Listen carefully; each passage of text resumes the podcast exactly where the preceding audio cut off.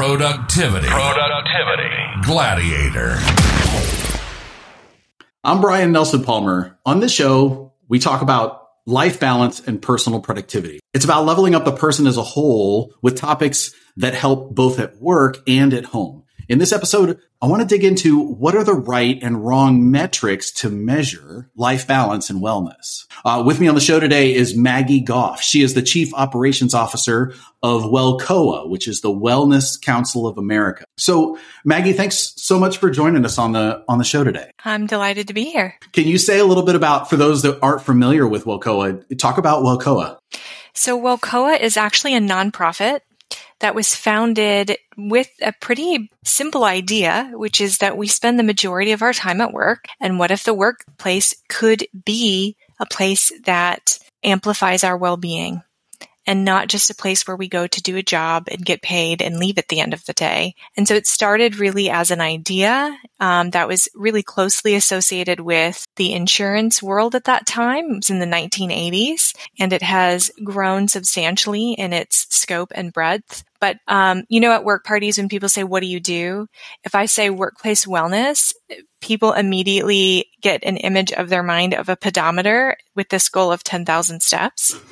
and so what I'll say is, but not in the way that you're thinking about it. We do workplace wellness as a nonprofit that sets the best practice and ethical standards for the industry. And what that means is that rather than looking at what employees who are unhealthy and trying to fix them. We are looking at the organization and the ways that the organization needs to develop so that it can better serve those employees in their time in that company. Interesting. And I think that kind of speaks to my next question, which was just how how is WELCOA different from the other people that are in the wellness space right now? That seems pretty clear. What else would you say makes you guys a little different from the others? I think certainly the aspect of looking at the organization and instead of, I mean, we're certainly looking at the ways in which an organization can purchase uh, vendor partners to serve the employee a suite of resources that they need to support those individuals.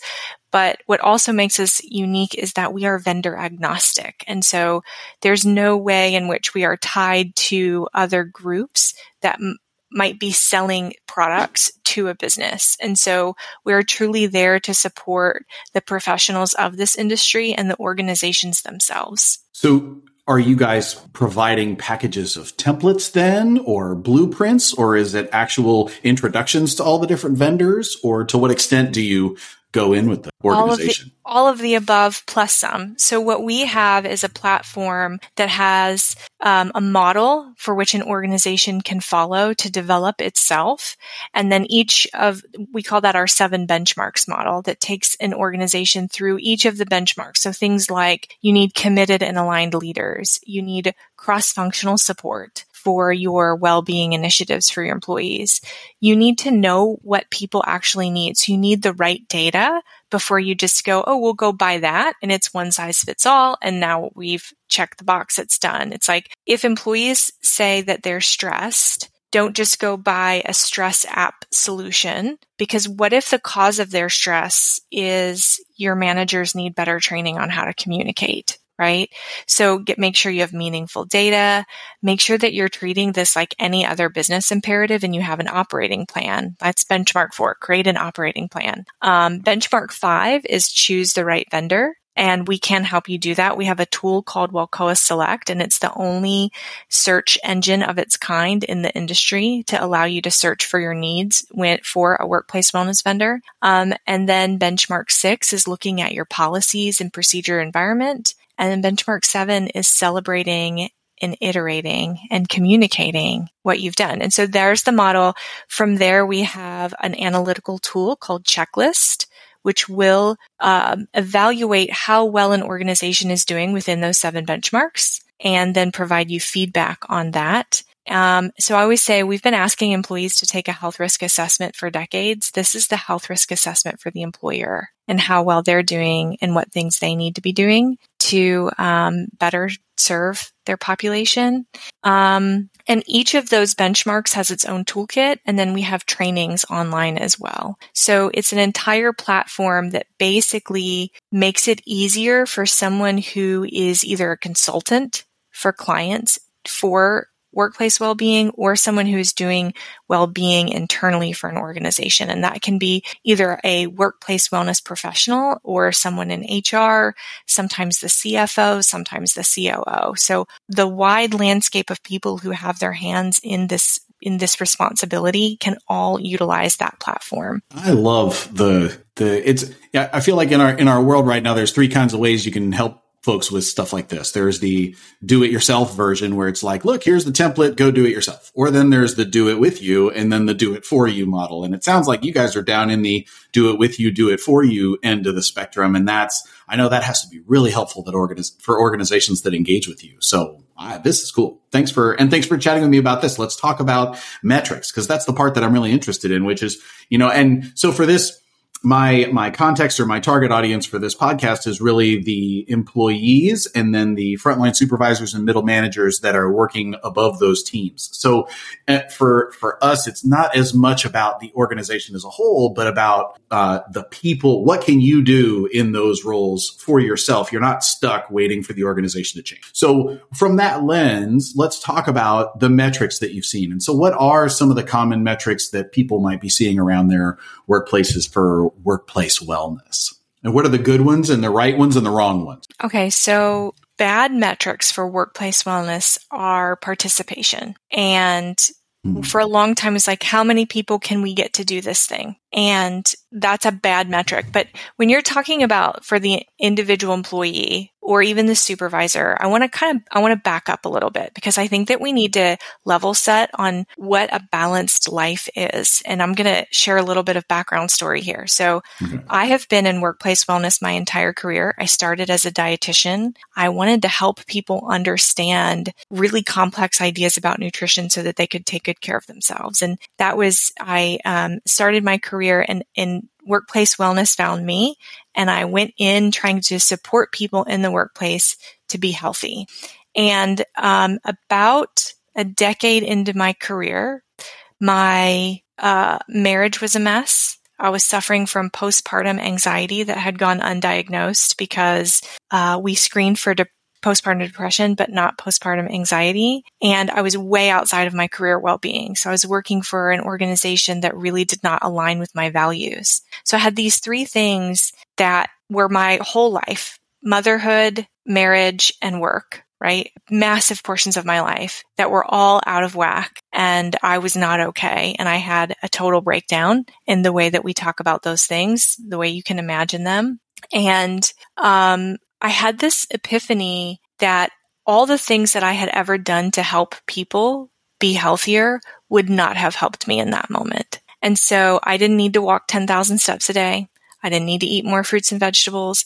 I did not need to drink more water. And in reality, I needed to take all of that away because I didn't need any more pressure on myself. And so because I was uh, out of alignment my values with my employer, I decided I would start my own business because, you know, what, what, why, what should you do but start your own business if you're in the middle of a massive life crisis, right? Right. So, yeah, just so, make even more change, Maggie. Just keep piling it on. Yeah, absolutely. yeah, this is like, this is bad balance. Don't do this. okay. And so anyway, I, but you know, I kind of went back to my roots as a dietitian of, of starting to go back and talking to people about their health and well-being. And you know, became a student of my experiences in those conversations because mm-hmm. like, we're missing something here. We're really missing something. Um, and he, here's what I tell people now. Well-being is not this destination that we work towards and reach. Balance is not a destination we work towards and reach. Uh, well-being is a light that you hold inside of yourself and it can be amplified or diminished by things inside and out of your inside and outside of your control. So in our conventional wisdom about well-being and balance, we do this thing where we say there's who I am today and then there's who I'd like to be if I were better. And then we say, okay, what's missing from who I am today and who I think is a better version of myself, a more balanced, a healthier version of myself.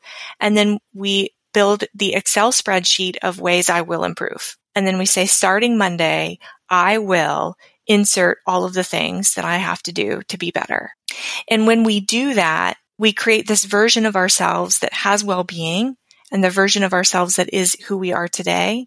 And we separate ourselves from our own well-being. So when we talk about our well-being is already with us and it can be amplified or diminished by things inside and outside of our control, that changes the entire way that we might even serve somebody toward their well-being, right? So what I need to not do for you, Brian, is to look at your biometrics and measure that data and say, okay, Brian, you have high cholesterol and prediabetes. And so based on that data, I'm going to create a spreadsheet for you of all the things that you need to do to achieve well-being with lower cholesterol, uh, and, and you're out of prediabetes risk, right? So when you said what's some important data that we can look at is I would invite people to sit down and take some time to tune inward and ask themselves the question, what amplifies my well-being and what diminishes my well-being? If you're a manager, if you were to ask an employee, what are the things that you're doing in your role here that amplify your well-being and what are the things that are occurring in this workplace that diminish your well-being because as employer what we can't do is fix people. Like we are not in control of people's individual behaviors. That's a very toxic relationship. But what we can do is understand barriers that are getting in the way of people taking good care of themselves. And we can start to remove those. So data, your, to your question of like, what are good ways? What's good data that I can look at to create better balance in my life is first understanding what nourishes my well-being and what diminishes my well-being. And you know what's interesting is as as managers, I feel like oftentimes the conversation is about us and them, right? Well, mm. this is us and this is what we do. And instead, I think as a manager, if you actually are looking at asking that those questions you just asked to yourself and then looking at it personally, you'll probably find more than half of the stuff that your employees are experiencing too, because you're in the same environment. You're not, your work might be a little different and each person is different, right? So well-being is different for each person. But that question, the, the question you said, which is what increases or what, what did you say? It activates or diminishes? What was the? A- amplifies or amplifies. diminishes your There we go. So if it's amplifying or diminishing, that is a very simple as I think about that question and like my day job and other things that I do, it's very easy for me to isolate. Yep, that's a plus. That's a minus. This is a neutral. And that's mm-hmm. a, that's an easy conversation to have. So that's a powerful one. I like that a lot. As the employee, if you don't have power over some of these things, what kind of advice do you give in those situations where you've got a list of detractors now? I mean, obviously the first step is talk to your manager, but what else do you say to folks? Well, I think it's really important to understand again what's in your control and what's out of your control. And we love to look at well-being and balance as if this is some equation that we can manage and and if if we're not in well-being that somehow we haven't done enough. We have this like meritocracy type of narrative in our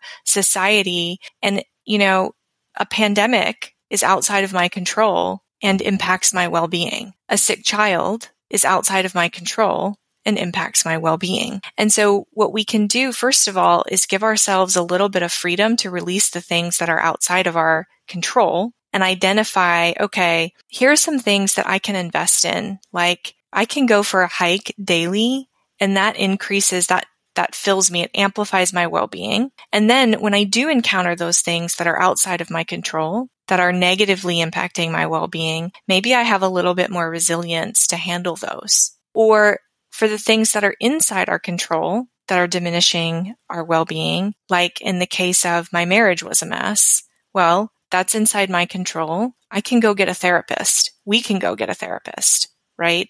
We can do some work. So even identifying the things that are diminishing your well-being and even separating them from what's inside my control and outside my control is really important because then now you have data that says, okay, I'm going to release these things. I'm not accountable to a pandemic.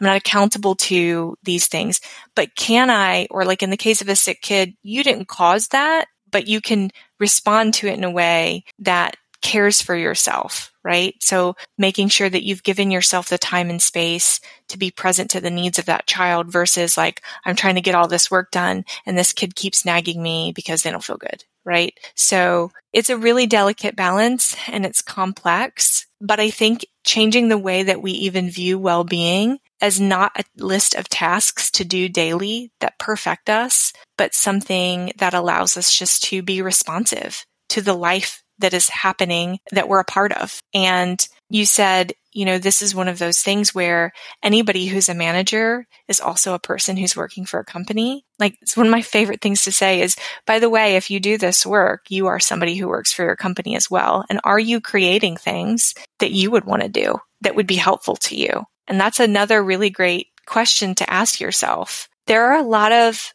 people who've put wellness into play that would not do it. I have known CEOs. Ooh, share some of these examples. Yeah, what, like ha- what? Okay. Um, I know a someone in the C-suite who um, has their stay-at-home spouse do their online wellness platform for them. They have outsourced to their stay-at-home spouse the wellness platform. And so it's like why do you even have it? And by the way, if you're somebody who doesn't have a stay at home spouse that you can outsource the management of this platform, what about them? Okay, here's another no, when you, one. When you say that, you, for what I'm not familiar. So when you say wellness platform, if you outsource the wellness platform, does that mean they have to go take a quiz online or they have to answer a question every day? What is that? Yeah, it's like setting up this platform so that it syncs with maybe your your iPhone watch that's or your whatever your fitness tracker is, and then you know going on and logging your points, or um, if you so so remember when I said participation is bad data set? Yeah. Because companies are like, we paid for this thing and now we want you to use it.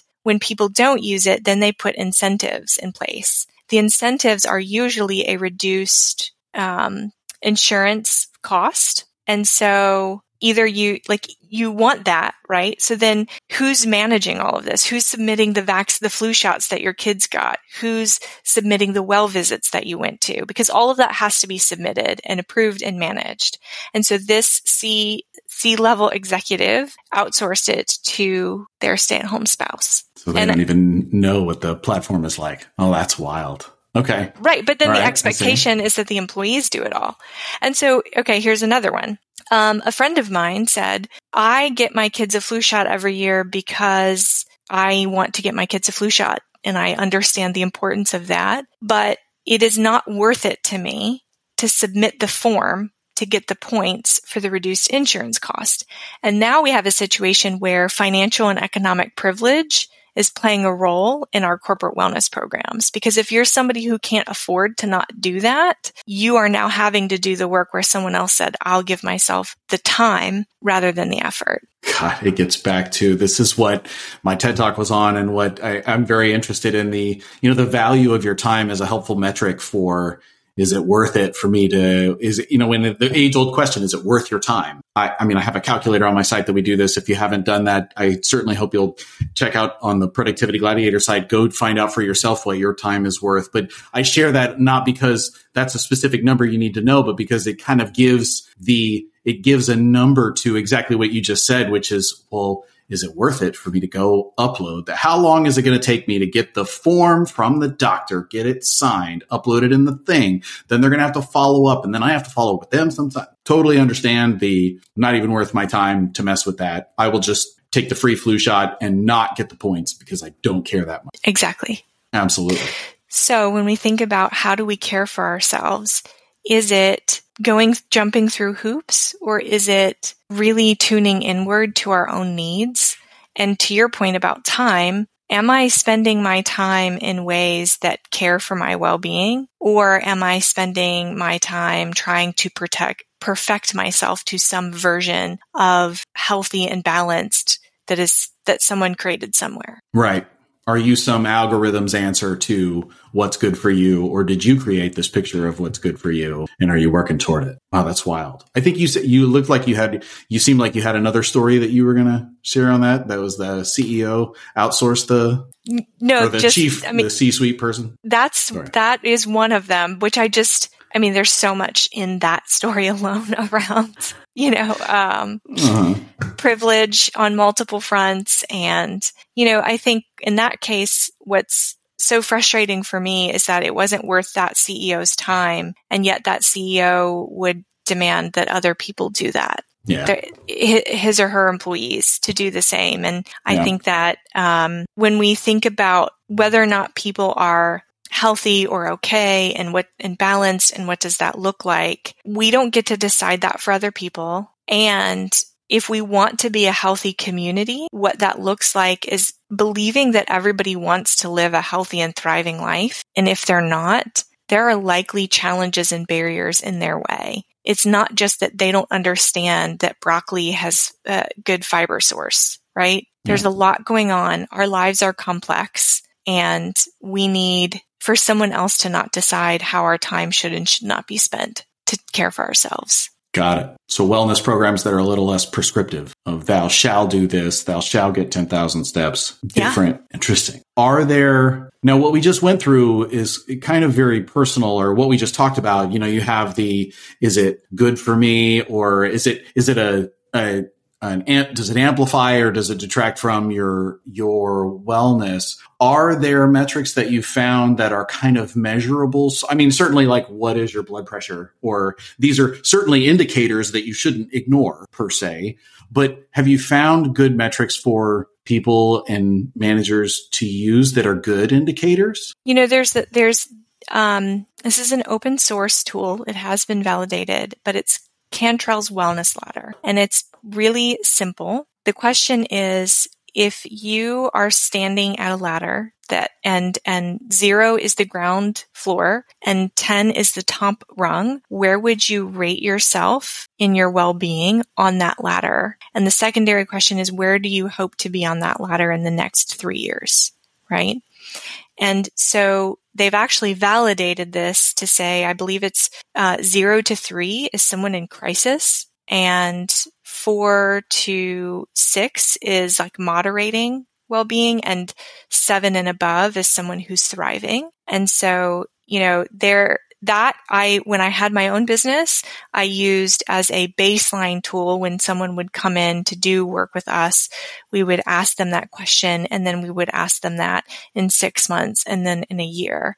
Because you want, if someone's at a four and they want to see themselves at a seven, then what does that, what do they need to get there? And so again, now we're not get, it's not prescriptive, but then I can ask them, why did you rate yourself as a four? What are the things that are keeping you at a four? What are the things that you think would help you get to a seven? So yeah. that's a, that's a healthy tool, a, a good tool that we've used. Can you imagine how different a performance review conversation would go if part of that conversation involved asking that question and that little part of the conversation. I feel like most performance reviews in many organizations are just, here's an hour. Let's find some time. It's really busy, but we got to cram this in because the deadline's by this date. So here, find a time. And then here's what I think. Here's what you think. And, and I, th- having a separate, if you're having your check-in meetings, you know, it, on how they're doing, it sounds like that, that ladder tool would be a great sort of metaphor or a way to check in with people in more than just, hey, did you do your job? Mm-hmm. That'd be a powerful thing. WELCOA provides some consulting for organizations in addition to the services if that's something that they would like to use us for. And we work with one of the major cities in the United States and they decided that they wanted to have wellness as a part of their performance reviews, as a part of their performance growth. And one of the things we have to be really careful about with that is that the people giving those performance reviews understand psychological safety because a performance review is me, Maggie, the manager, reviewing you, Brian, your performance. And in that dynamic, I have the authority. So if I all of a sudden start talking to you about your well-being, am I starting to tell you why you are and are not okay in your well-being? Or am I mm. asking because I need to, un- you're giving me feedback now about how I can be better supportive. And so what we did to, it is really great if an organization wants to weave wellness into performance conversations. But if you do that, please make sure that your managers understand that they are not rating someone else's well-being because that's not their business. and, employee determined. Yeah. And that it is a it is an area where they are receiving feedback about ways in which they could be better at supporting that person's well-being. So maybe your communication style is really stress inducing as a manager and you need to work on that and you need to develop some skills. Maybe the company needs feedback about flexible time or the total paid days off or my ability to take my kid to the doctor when I need to do that and how difficult it is to log my hours or ask for the time off. I mean, any number of things, but I think any organization, all organizations should be asking in some manner human to human, I would say is best. Mm-hmm. How can we better support your well-being?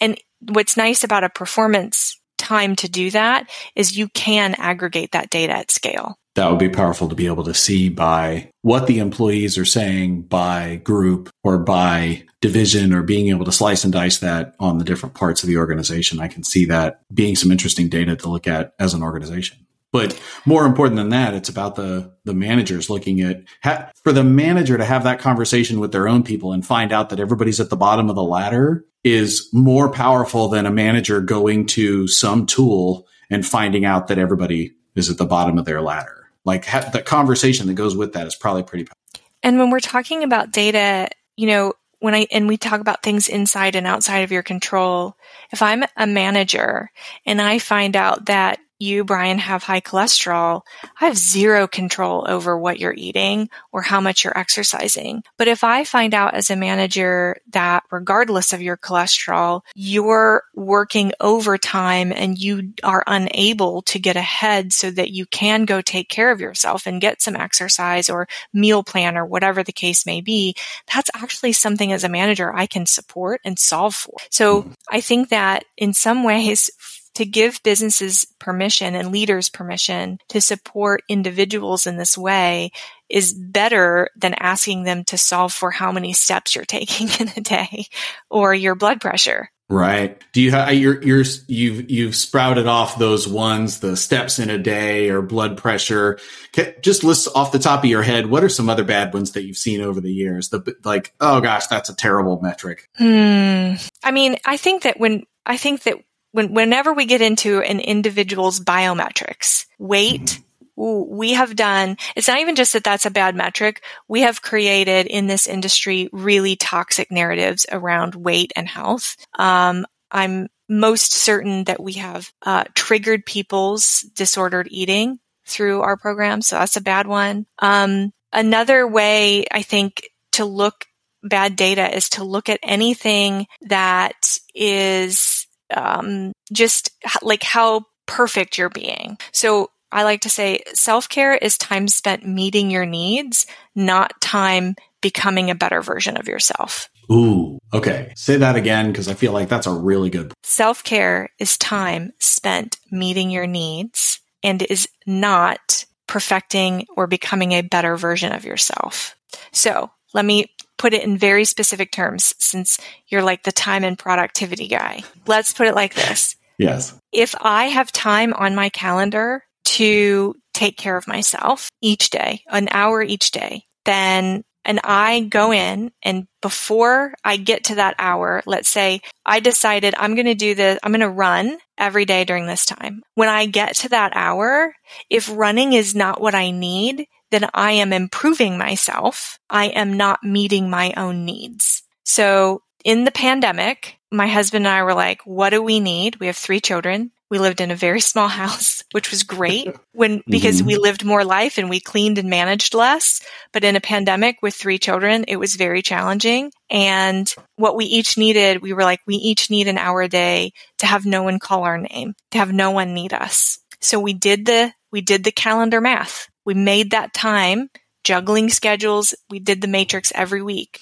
And I did the thing where I was like, okay, I'm going to do yoga. And then I was like, every day resented that time. And I was like, right, because like some days I need to go for a walk. Some days I need to go for a run. Some days I need to do yoga. Some days I need to pet a dog. Sometime I might need to call my mom or a good friend.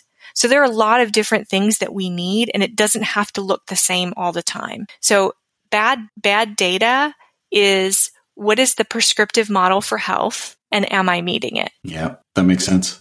Sometimes you need part of the planning is planning for time for yourself, period, not time for yourself for a specific purpose. That's a okay. Here's more examples, more mm-hmm. story style examples. So, okay. almost everyone, when they come into a health coaching session, will say, I know what to do. I'm just not doing it. And that's because we have spent the past decade educating the death out of people, like educating people to death about health and wellness. People know that eating fish, the majority of people know that eating fish is better than red meat. And usually if I'm teaching a class on gen- general healthy eating, someone will raise their hand and say, but what if the fish is farm raised? And what about the mercury levels in the ocean? And what if, how it, can it be organic fish if it's wild caught and I thought wild caught's better, right? So we get into all of this, like all of these things that we've been taught about how to be better and perfect ourselves, right? And then I go, are you even eating fish at all? No. I'm like, so you don't need to worry about this. And so we can think about our well-being in a lot of ways and we can choose to serve it in whatever ways matter to us. So I will often have people come in and say, I know what to do. I'm just not doing it. And I'll say, okay, what are the things you think you need to do? And I had a woman who said, well, I probably need to sign up for a marathon and I probably need to eat only organic food. And I need, and she rattled off all of these things that we mm-hmm. in, uh, commodified wellness have told her. I said, okay, what are the things that you like to do for your well-being? And she said, well, I live on a farm and so I love to hike and we grow our own food and um, I have a great marriage. And so I love to spend time in the hot tub with my spouse. I was like, every single one of those things you just listed is good for your well-being. And yet this person felt like a failure because somewhere we, we being society have given her the idea that it has to be all of these other things. So learning to show up in time and tune into yourself. Do you have time on your calendar once a day to tune into your own needs? I think Adam Grant recently posted on social media, what was a couple months ago, he posted that research says that two to four hours a day of downtime is healthy, but more than that can lead to languishing. And I just thought two to four hours a day is bougie. Who has this amount of time? right? What what research group did they use to get that information? Because I'm pretty sure all the people I know don't have that amount yeah. of time in a survey. Who's? I mean, oh, and man. I'm sure there yeah. are, but like I do not, and the majority of people I talk to who are in, you know, general working America do not have two to four hours a day of downtime. Yeah. So what I often challenge people to do as they start this journey is to just start with, here's some good data. Do you have 30 minutes a day to tune into yourself and even understand what it is that you need for your well-being? Yep. That makes a lot of sense. And that might even be like solving for something that is diminishing your well-being. Yep. If I have a lot of stress about taxes or p- bills, maybe what's best for my well-being is giving myself time to go pay those things and take care of them. For example. Yeah. Can, can you? T- I want to sh- switch gears a little bit because you just you kind of inspired me with the the thought is like, okay, all of this well-being and a lot of this is so, like you're looking at yourself and like what are the negatives and the positives, and we're looking at that, and there is this lens where looking at it that way for a business or an organization or at work, you have to choose. It's like either well-being or productivity and prof stuff. Can you share a little bit about your experience with that conversation and how it doesn't, you don't have to be on opposite sides. They can be part of the same team. Talk about that a little. Okay. Um, we have, I'm going to say this and it's not going to come as a surprise to anybody. We have a mental health care and burnout crisis in America. Your ability to keep your employees and to remain in business is predicated on their well-being. Full stop. You cannot separate these two. If I asked any business leader, is innovation imperative to your business success in the next 10, 20, 30 years? 100% of them would say yes. They understand that innovation, the ability to grow with the changing world is imperative to their success innovation is intangible. You're creating for something that doesn't exist yet, solving for a world you don't know yet. But we don't call innovation fluff. But many leaders will say or feel like well-being is fluff. It is,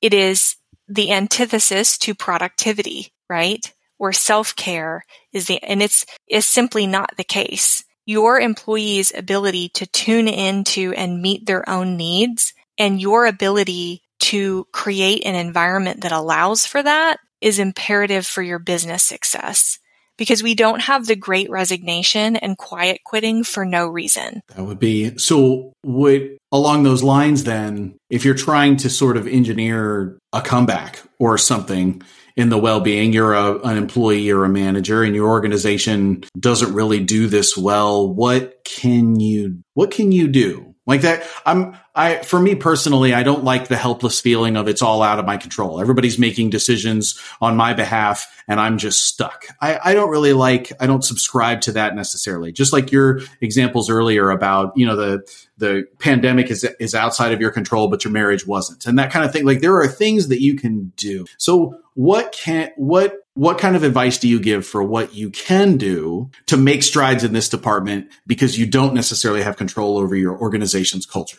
That's for sure. So what would you say for the employees and then for the manager? Okay. So if you're an employee and you continuously exist in an organization that um, does not meet your needs or allow for your well-being, first you can try to communicate those things. Um, we're like allergic to feedback, giving it.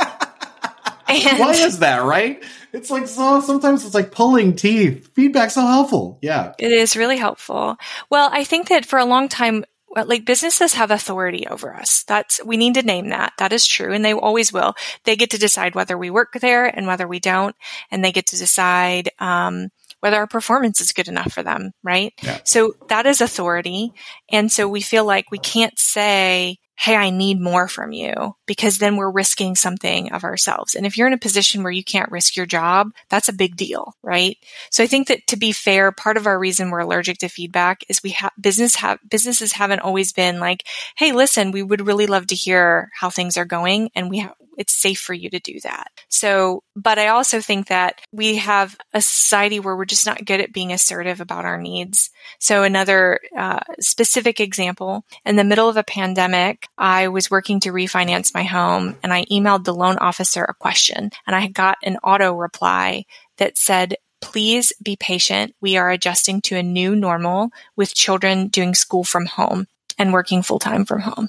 I was like, this is amazing. Stating expectations and owning your needs. And so I wrote back and I said, um, or no, sorry, she answered my question within 24 hours, apologized for the delay. And I said, there's no delay. You answered my question within 24 hours. And, um, I'm really grateful. Thank you. And then I said something like, hang in there, mama. And she wrote back and said, I am in tears at your email. Thank you so much for your care and then explained to me that she had a child who had special needs who could not read the screen. So she was reading everything that was coming off of the screen while trying to work full time. And she had a kindergartner and anybody who's ever tried to do Zoom school with kindergartners knows it's not really a thing. And, uh, and her, her spouse was out of town for work for three weeks. So, you know, this is, I, I often wondered how, what conversation she had with her manager when she set that yeah. boundary. Um, but there are a lot of ways that we can own some of those boundaries and state those boundaries. I mean, I think that's why we have quiet quitting. Quiet quitting is not disengagement, in my opinion. It's simply boundary setting.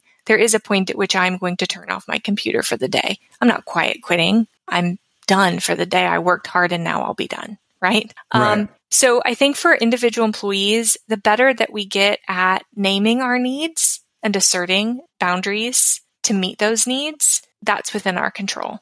If you've done that and you continuously are met with more of the same, go find a new job. That's a thing that we can do. And when we say businesses will fail if they don't take good care of their employees, this is what we're talking about. Um, if you are a manager and you're feeling burned out yourself, hearing somebody else's needs can be really hard. But the more that you can remain in a state of curiosity in learning and ask someone to tell you more, the better it will be to be able to solve that problem together. So it's hard to get feedback when we're already burned out ourselves as leaders, but it's also okay if you're burned out as a leader to step down from that role and let someone else lead for a little bit if you're not in a position to do that. And it's also okay to just say, how do we solve this together? Because you don't have to solve it all as a manager. Ugh, that's the, you read my mind. That was the point I was going to make, which is like, look, in these conversations, it's often not your job to fix it. Like oftentimes as managers, you fix it. You're in fix it mode all day, but it's not, it's not your job Yeah. to fix it. It's like, tell me more. And Mhm. what do you think it would look like Mhm. if this were better, a better situation? And, you know, what can we do together? And there are some instances where it is a grant that using our authority as managers to grant permissions for things. Yep. Grant, and when they give you all those ideas, when you have that conversation and they offer all those ideas, see if you can pick one or two of those ideas that you could help with. Cause some of them you're going to have to say no. We know that they, they want, oh, they only want to work three days a week. Okay. Well, that's not going to work as much as that would be awesome. So like, all right. You know, so, but find the one if they need to leave two hours early so that they can go take a dance class on Wednesdays because that just fills their cup up, or they go with their family to do it or something and, you know, check those boxes. Yes, that absolutely. I love that point. I was asked to consult once for a small company. It was a family owned company. And they said, Will you please come in and help us buy wellness? And I said, oh, Okay, but first, can I just talk to your employees? It's a small enough company. I can just quickly listen. So we did a quick survey. It was like five questions. Mhm. And the feedback was, um, we work hard. We're really committed to this company. It's like a family, but like I want to be able to coach my son's soccer team and I can't leave at the end of the day and manage all of that. And so I'm sacrificing a lot. Mhm. So I gave the feedback to leadership. You don't need to go purchase anything. You need to create some flexible scheduling. This was before the pandemic Right. Yeah. and you need to create some flexible scheduling. And the CEO looked me right in the face and said, well, look, we're old, he, literally, we are old school and we're not going to do that. And I thought, well, at least you know yourself. And now your employees can decide whether or not they want to belong here Yeah. because th- there was nothing unique that this organization did. Those people could go find jobs lots of places. And Yeah. so, and then the irony of like going and spending money on mm-hmm. something that your employees didn't ask for and then wanting some kind of return on investment out of that spend is nonsensical. So I think sometimes Yeah. I think sometimes the solutions are are much simpler. Yeah. You know, being a good community and serving each other as human beings and being a little bit vulnerable in that Mhm. is really what we need right now. And um, oftentimes there's mm-hmm. a lot of lot of levers we could pull. Seriously. Well, I want to bring us to a close. And one of the last things I want to ask you is if we can just kind of talk about this personally a little bit. Like, I love the story you shared in the very beginning about how your solution to all of the problems was to quit everything and start your own business or something. So, can you share a little bit about like how life, life balance and wellness has gone for you and what this means to you personally? Yeah, I mean, for me, it's ongoing. I, again, um, I've never, I'm never arriving, and even the things I teach this for a living. I am an expert in this. I've been doing it for almost two decades now, and I still make mistakes like take the time on my calendar and and put a prerequisite on it right? Because doing this, doing it in a new way is, is quite countercultural. You know, there's, a, there's lots of uh, people who are going to sell me something to fix me. And so me being in a mindset of having to fix myself and be better is not surprising, but really giving myself some grace and saying, you know, my job in this moment is to decide what I need. So I do have on my calendar a hike on right now based on the calendar matrix. And I, it can't just be the calendar. It has to be the calendar matrix because there's so much happening on that calendar with two working parents and three children that I, two days a week is all I get to have this time to myself. Um, and I do have an activity on there, but there are days that I arrive to that time with that activity, which is hiking, uh, trail running, and I will decide I don't have the mental or emotional capacity today to take on anything harder. So I will just walk with some music, right?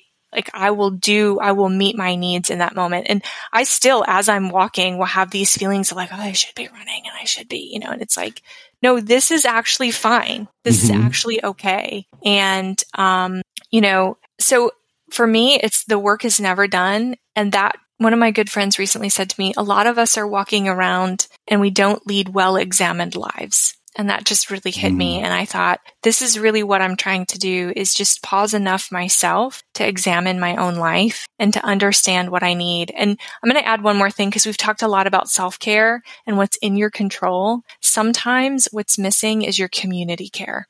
So that's, if I'm going to talk about my journey, from starting my own business to where I am now, I would say that a big part of that growth also to be able to care for myself has been ensuring that I had the right community care, which means that my spouse and I have an equitable workload in terms of child rearing and household management. It means that I outsource certain things. It means that I have really healthy friendships. So I have this community care so that I can also meet my own needs when that time exists.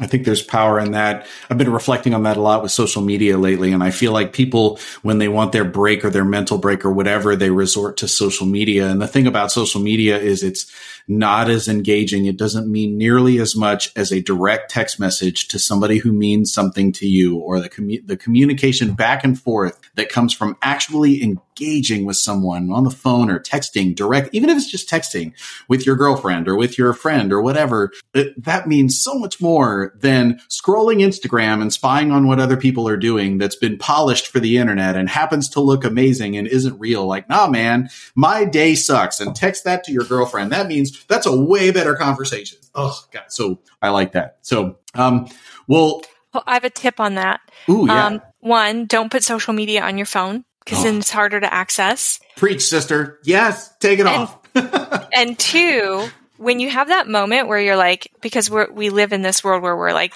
uh, operantly conditioned to like pick up our phone any downtime we have. Yeah. I, when I, when I am detoxing from social media, I have that all the time. I will scroll through my photos Ooh. And then I am reminded of how really, truly beautiful my life is. Oh my gosh. I, total side note here, the newest iOS, I just updated my phone and there is a button at the bottom of your photos called for you. And they have basically taken this thing and what they've done is that your phone now picks this trip you did or whatever and it will say this time four years ago in the Bahamas or something. Yeah. And then you hit play and it is a slideshow of all of the photos from that set to music. Like the first time I saw it, I cried. I'm a dude. I admit on this talk that I cried when I saw like the fun time that I was having with my boys. I love that idea, Maggie. I love that a lot. Like, yes, yeah. look at photos instead of Instagram. Your and own memories. Sh- oh, and, yes. And then text that to the person you had the memory with. Yes. Oh, and on iPhone, you can, now I'm sorry, Android users. I, I, I know how to do this in iPhone. I don't know what it is on Android or the other ones, but man, there is a little share button and you share that little, it's like a 20 second video. I sent mm-hmm. my family one. I sent my friend one. Like, oh, so good. Yes, I love that. Maggie. And yes. just since we're like giving the full detail about how to do this, you can select the music option at the bottom mm-hmm. and you have to select a music option that's like free licensing rights because if it's a music option that, anyway, I, well, I failed at this. I was like, why won't this let me send? And then it was like, you have to choose music that you own. Silly. Oh. And then I had to oh. change the music and then it would let me send. Got it. Yep. Boy, I didn't even know that. That's good. That's a good tip. I hope there was music with the stuff that I sent. I it, it, it let me send, so I'm assuming so. Yeah. Yeah, it would not let you send with music that you don't own. Oh Trust oh me, it, ki- kicked me out several All times. Right. Like, you can't do this. Stop trying.